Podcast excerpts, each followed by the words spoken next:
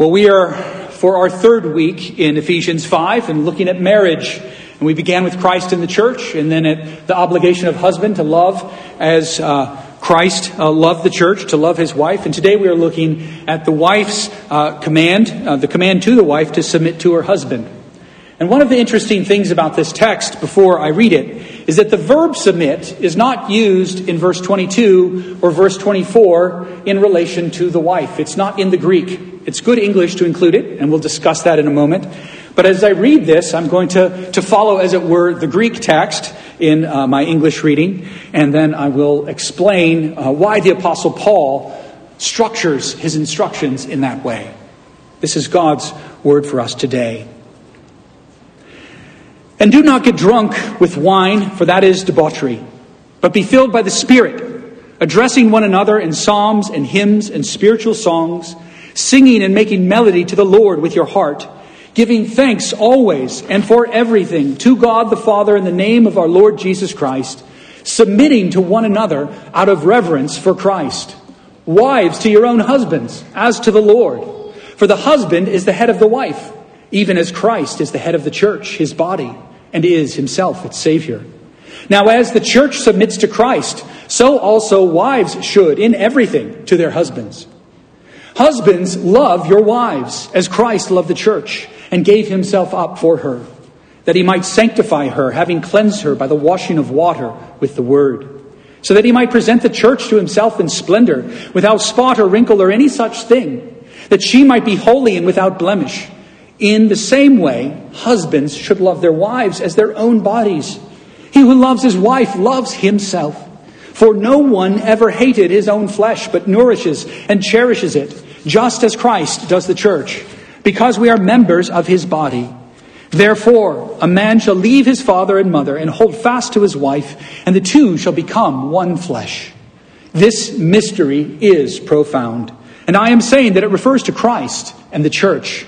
However, let each one of you love his wife as himself, and let the wife see that she respects her husband.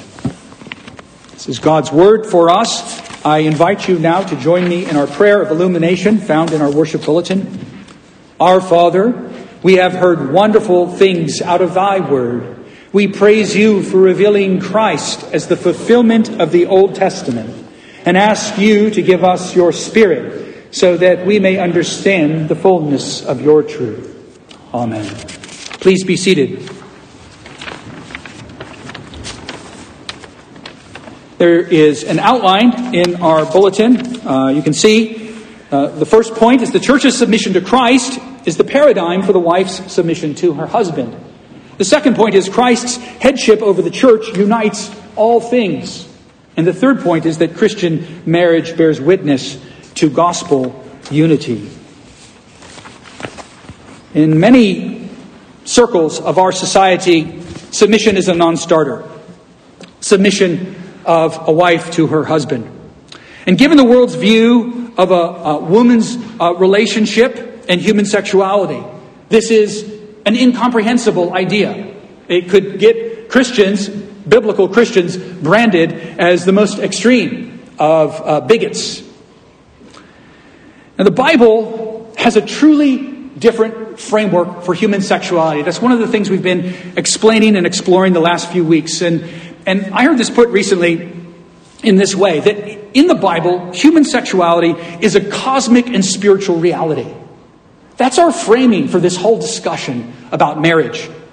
And in the world today, rather, uh, human sexuality is about personal self creation, personal identity, personal exploration, and um, personal pleasure. And we began this series by seeing how, how the world is drifting further and further away from marriage, how marriage is, is decidedly on the rocks. There's a, a rise of unbelievers in the world, and that, that tendency, a rise of those who affiliate with no religious tradition, that tendency is being pushed forward by the falling apart of the family. And I want to go a little bit further upstream here of our culture, not just the institution of marriage, but men and women, the relationship of male and female made in the image of God. And that's what's at stake here when we talk about how we frame this understanding of Paul's instruction for wives.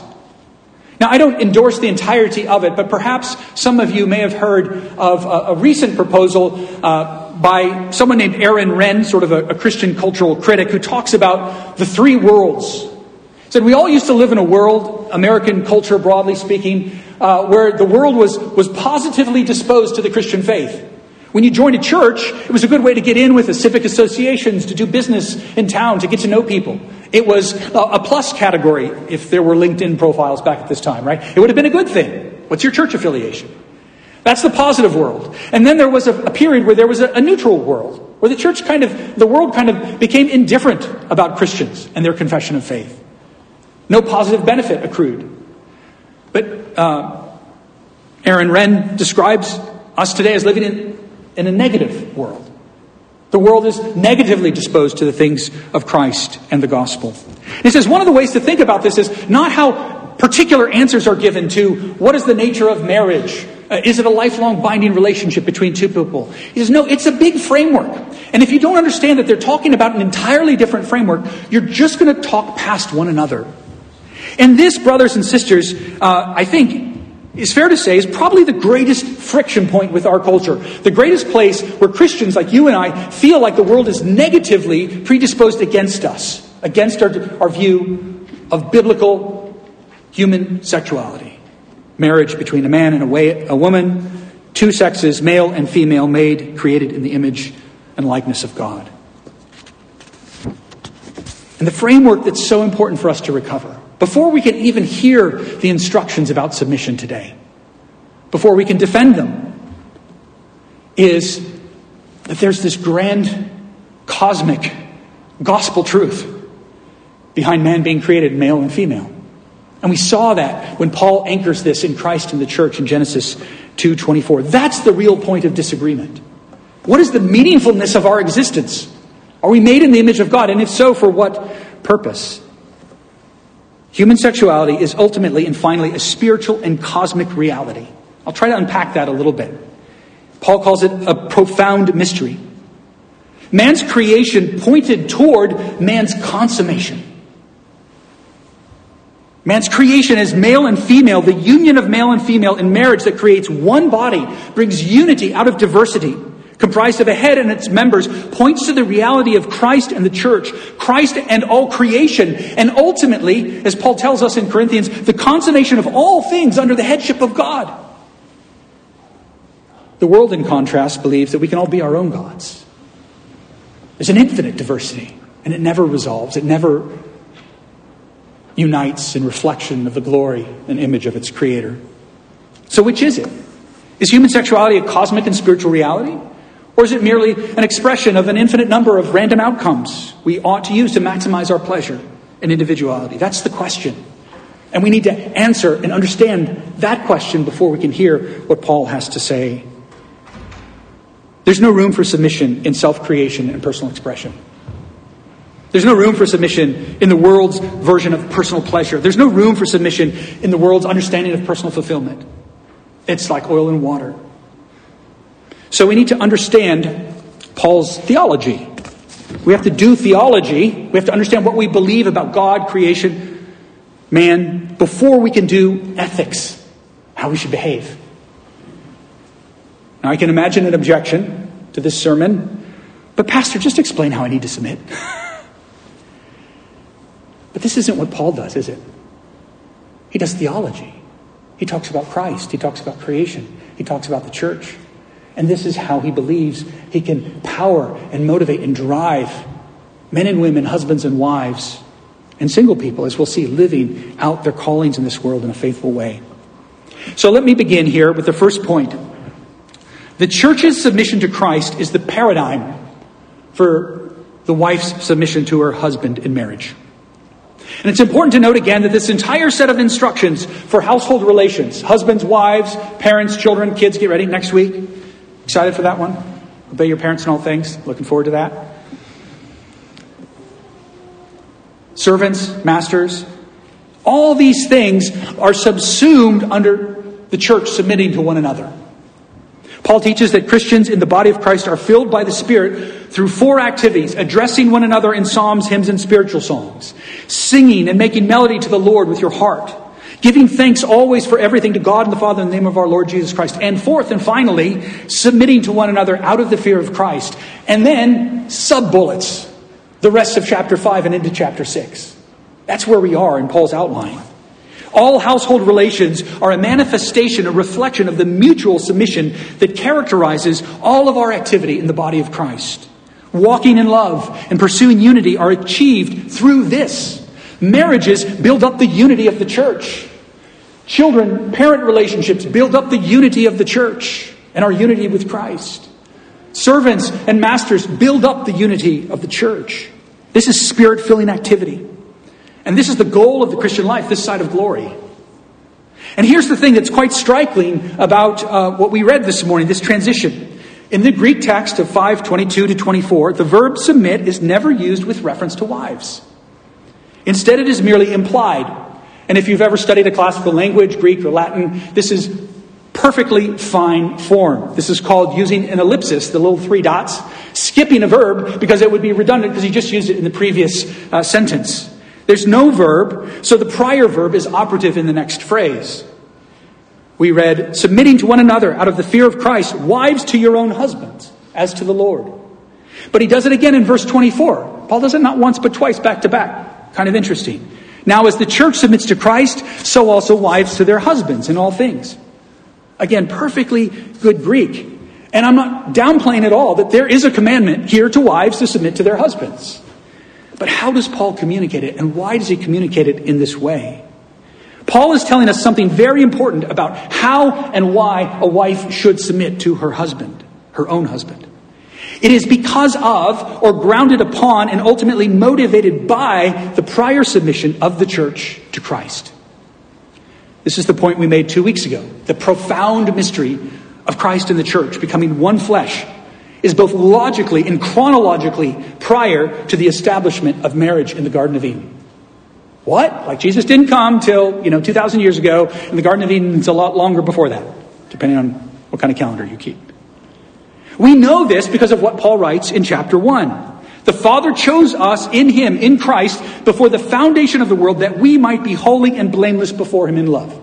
That is the first arranged marriage recorded in the Bible the groom and the bride, chosen before the foundation of the world to be one, to be holy and blameless. And he uses the same expression here in chapter 5. He says uh, that Christ gave himself up for his bride that he might present her holy and blameless to himself in splendor. That word for splendor is glory, it's glorification. So he accomplishes what he promised in eternity past. Notice that in the first instance, in verse 22, the wife's submission for her husband is a subset of the submission of individual believers in church to every other individual. Males submit to males, females submit to females, males submit to females, females submit to males. All individuals submit to all other individuals in the church. But in the second case, the reference is corporate. The church is viewed as a corporate unity submitting as a whole to Christ. And this forms an envelope, as it were church, marriage, church, marriage, envelope around this central idea. Now, this is really a huge contrast to the sister letter, Colossians, where Paul just says, Wives submit to their husbands as is fitting to the Lord. Much simpler, much more direct. So, both of these things are true. I'm not denying that. The church is the primary source of our submission. And marriage is a special case, a special case grounded in creation itself. Now, for those of you who are not married, this is one of these points of application, right? This text speaks to you. It tells you directly, in no uncertain terms, that you are to submit to one another. That you are to submit corporately in this body to our Lord Jesus Christ. Submission is for all believers. Whether you're young and not yet married, whether you've never been married and never are married, and Paul elsewhere, whole nother topic, whole nother sermon, really upbuilds and elevates the single life. I wish you could all be like me, he says. I'm trying to do ministry, and it's kind of cool that I'm not married. I'm free. It's a totally different sermon. Here he's painting an ideal picture. This is sort of the Thomas Kinkade version of marriage, right? It's really beautiful. I'm sorry, that might have brought some bad connotations as well. So we have this very tightly structured. The husband is the head of the wife, even as Christ is the head of the church. Then there's this phrase in the middle He's the Savior of the body. Now, as the church submits to Christ, so also wives should submit in everything to their husbands. Husbands and submissions, by these two phrases, uh, I'm sorry, husbands, headship and submission are linked together. They're two sides of a coin. If you have a head, if a body has a head, the body is submitting to that head. And they're linked by this central phrase. It's very odd and it doesn't come out really clearly in our English translation. It's four Greek words. He is the Savior of his body. Huh? Like, what's Paul talking about? He is the Savior of his body? The first comparison is between the headship of the husband and the headship of Christ. And then the second one is between the submission of the church and the submission of wives. And in this crucial central position is this phrase. And I think it's, it's describing Christ's headship I was going to use a grammatical term, but I've already done too much. I've reached my grammar limit for the sermon. It's describing Christ's headship. And it's saying how Christ's headship is not like the husband's. There's a parallel here, Christ is the Savior of his body. It's pretty different. Husbands, you don't save your wives in that way. Christ's headship is saving. And when the church becomes one flesh with Christ in marriage, he saves her. This is a saving union, brothers and sisters. That's how we are saved by being united to Christ in faith. In baptism, she's buried with him in his death, and he's raised in his resurrection. And only when you are saved, only when you are a member of the body of Christ, can you begin to emulate this church Christ relationship in your marriage. Again, Paul is addressing, he talks about different things in other, in other letters, but here he's addressing a Christian husband and a Christian wife. It's a special subset. This isn't everything the Bible says about marriage. And this is what I mean when I say that human sexuality expressed in marriage between a man and woman is a cosmic spiritual reality. Christ's marriage is undoing sin and the curse. It is based upon and patterned after Christ's saving marriage with his body, the church. Paul already spoke about this in chapter 2. If you have your Bibles open or your phone, slide back about verse 13. Now in Christ Jesus, you who were once, he's talking about Jews and Gentiles, but it's the same process of undoing sin and death and reuniting what was divided. Now in Christ Jesus, you who were once far off have been brought near by the blood of Christ, for he himself is our peace, who has made us both one. Kind of marriage language, right? And has broken down in his flesh the dividing wall of hostility by abolishing the law of commandments expressed in ordinances, that he might create in himself one new man in the place of two that's the new Adam. That's the cosmic Christ.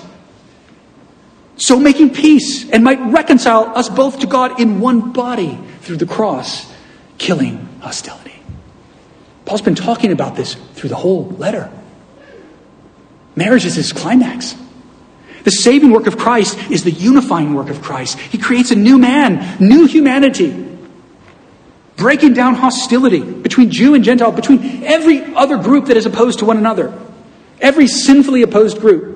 He reconciles us both to God in one body, and this is the work of new creation. Bringing all things, the whole cosmos, and its ultimate consummation under God the Father. The new creation reality is what Paul is describing in Ephesians 4 and 5 and 6, and why he says there's unity of the Spirit in the bond of peace, one body, one Spirit. And not only does this new creation unity break down hostility between Jew and Gentile, it also breaks down the hostility between Eve and Adam. That common curse we read about reverses that great divorce brought down upon them in Genesis 3. The last Adam and the last Eve, oh, she becomes a life giving mother.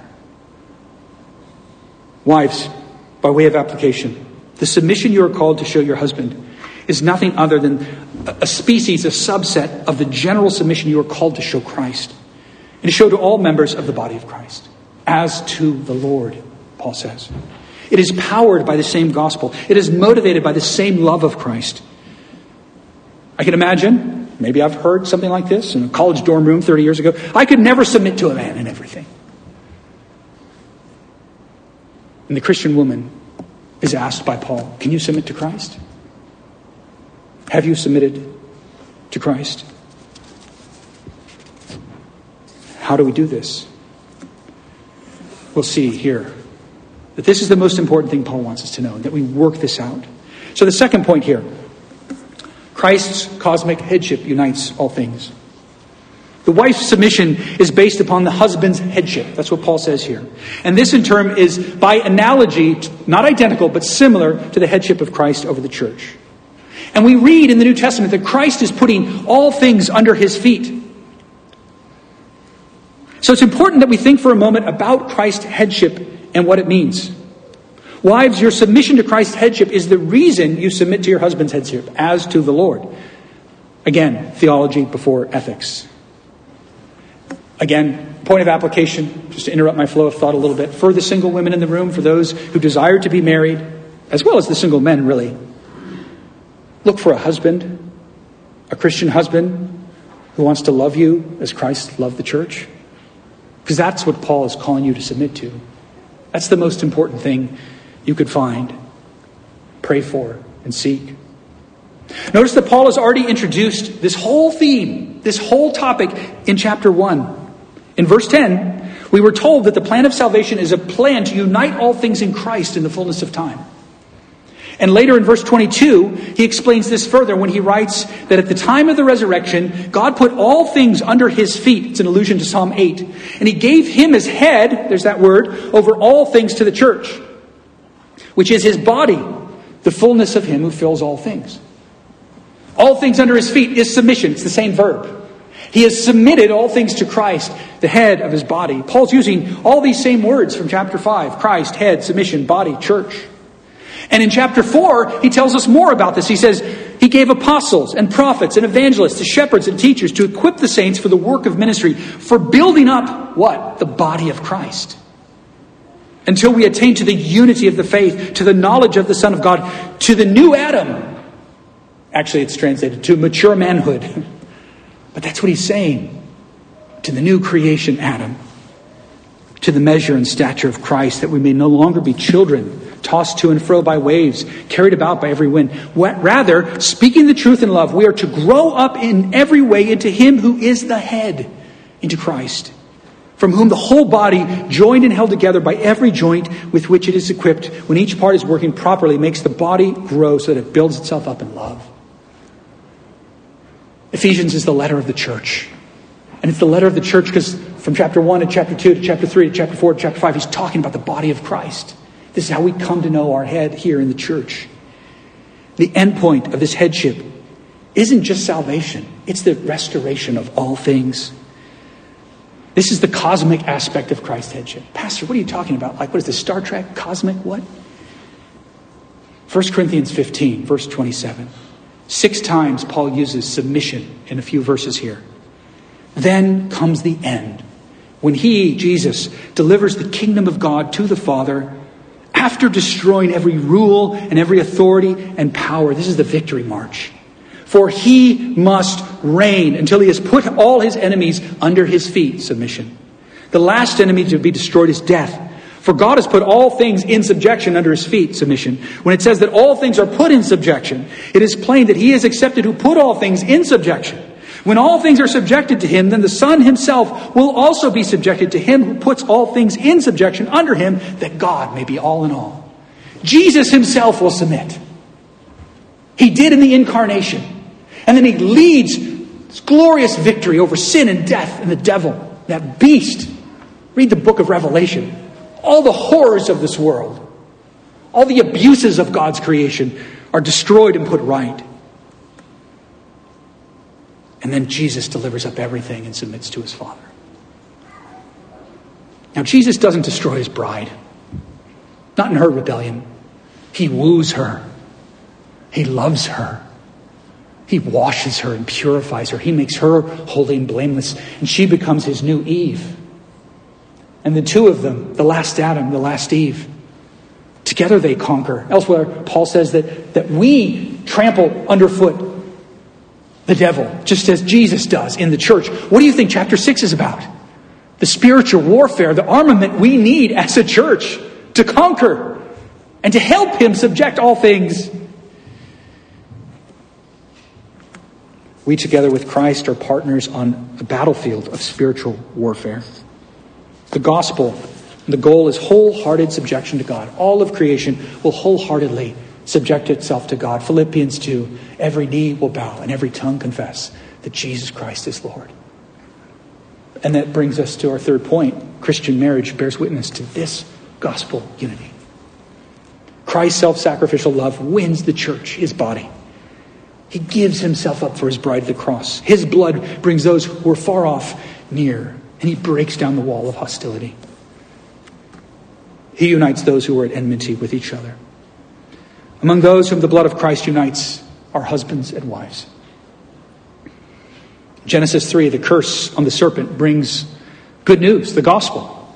God will not allow this rebellion to succeed. He will put enmity between the seed of the serpent and the seed of the woman, and the woman's seed, Jesus, will crush the serpent's head. Interesting, that headship gets smashed. The serpent will no longer be Eve's head. She has a new head. Her child, the fruit of this union, will crush that serpent. But Genesis 3:16 includes some bad news. There's common grace and there's also a common curse. To the woman he said, I will surely multiply your pain in childbearing. In pain you shall bring forth children. Your desire shall be contrary to your husband, but he shall rule over you. I've done a handful of weddings for members of our church. I've never had anyone ask me to preach on that text for a wedding. It's not very popular. The unity of Genesis 2, the unity promised to becoming one flesh, has become a battlefield. Sin disrupts marital, marital unity. Sin disrupts all unity. It makes us selfish. The wife's desire is contrary to her husband, but he rules over her.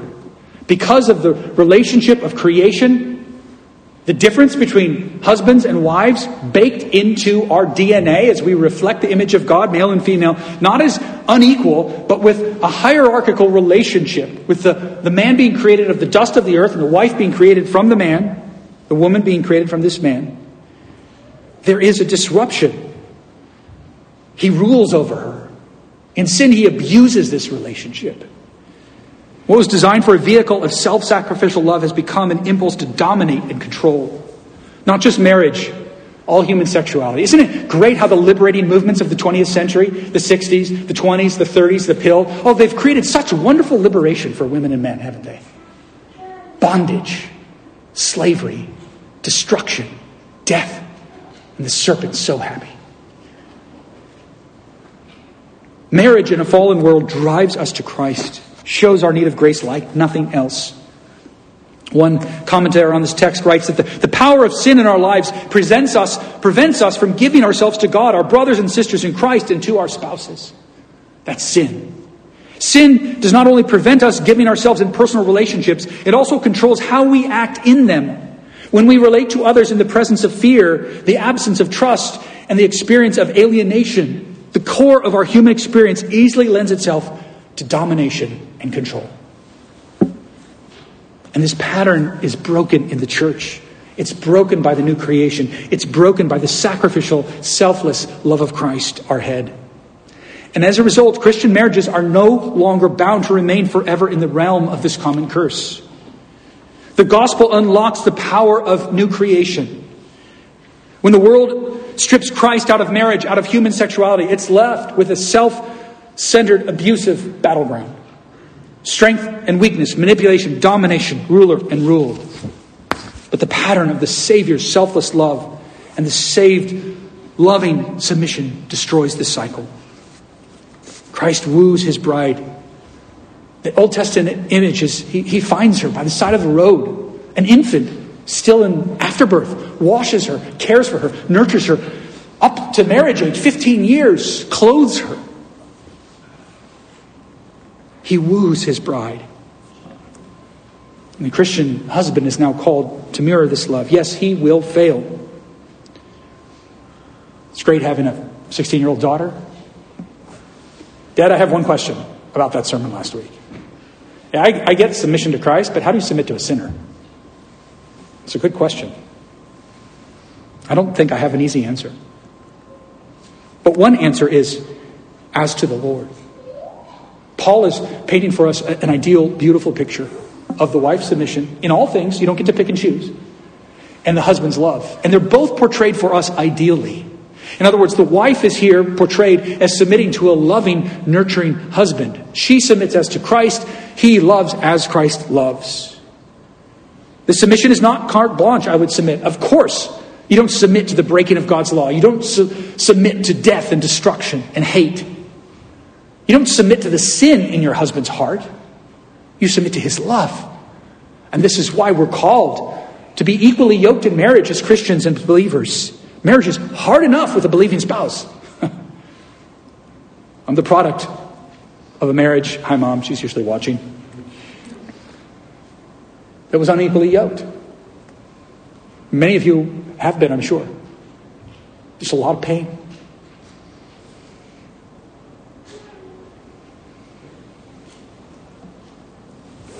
It's a submission to a husband's selfless love.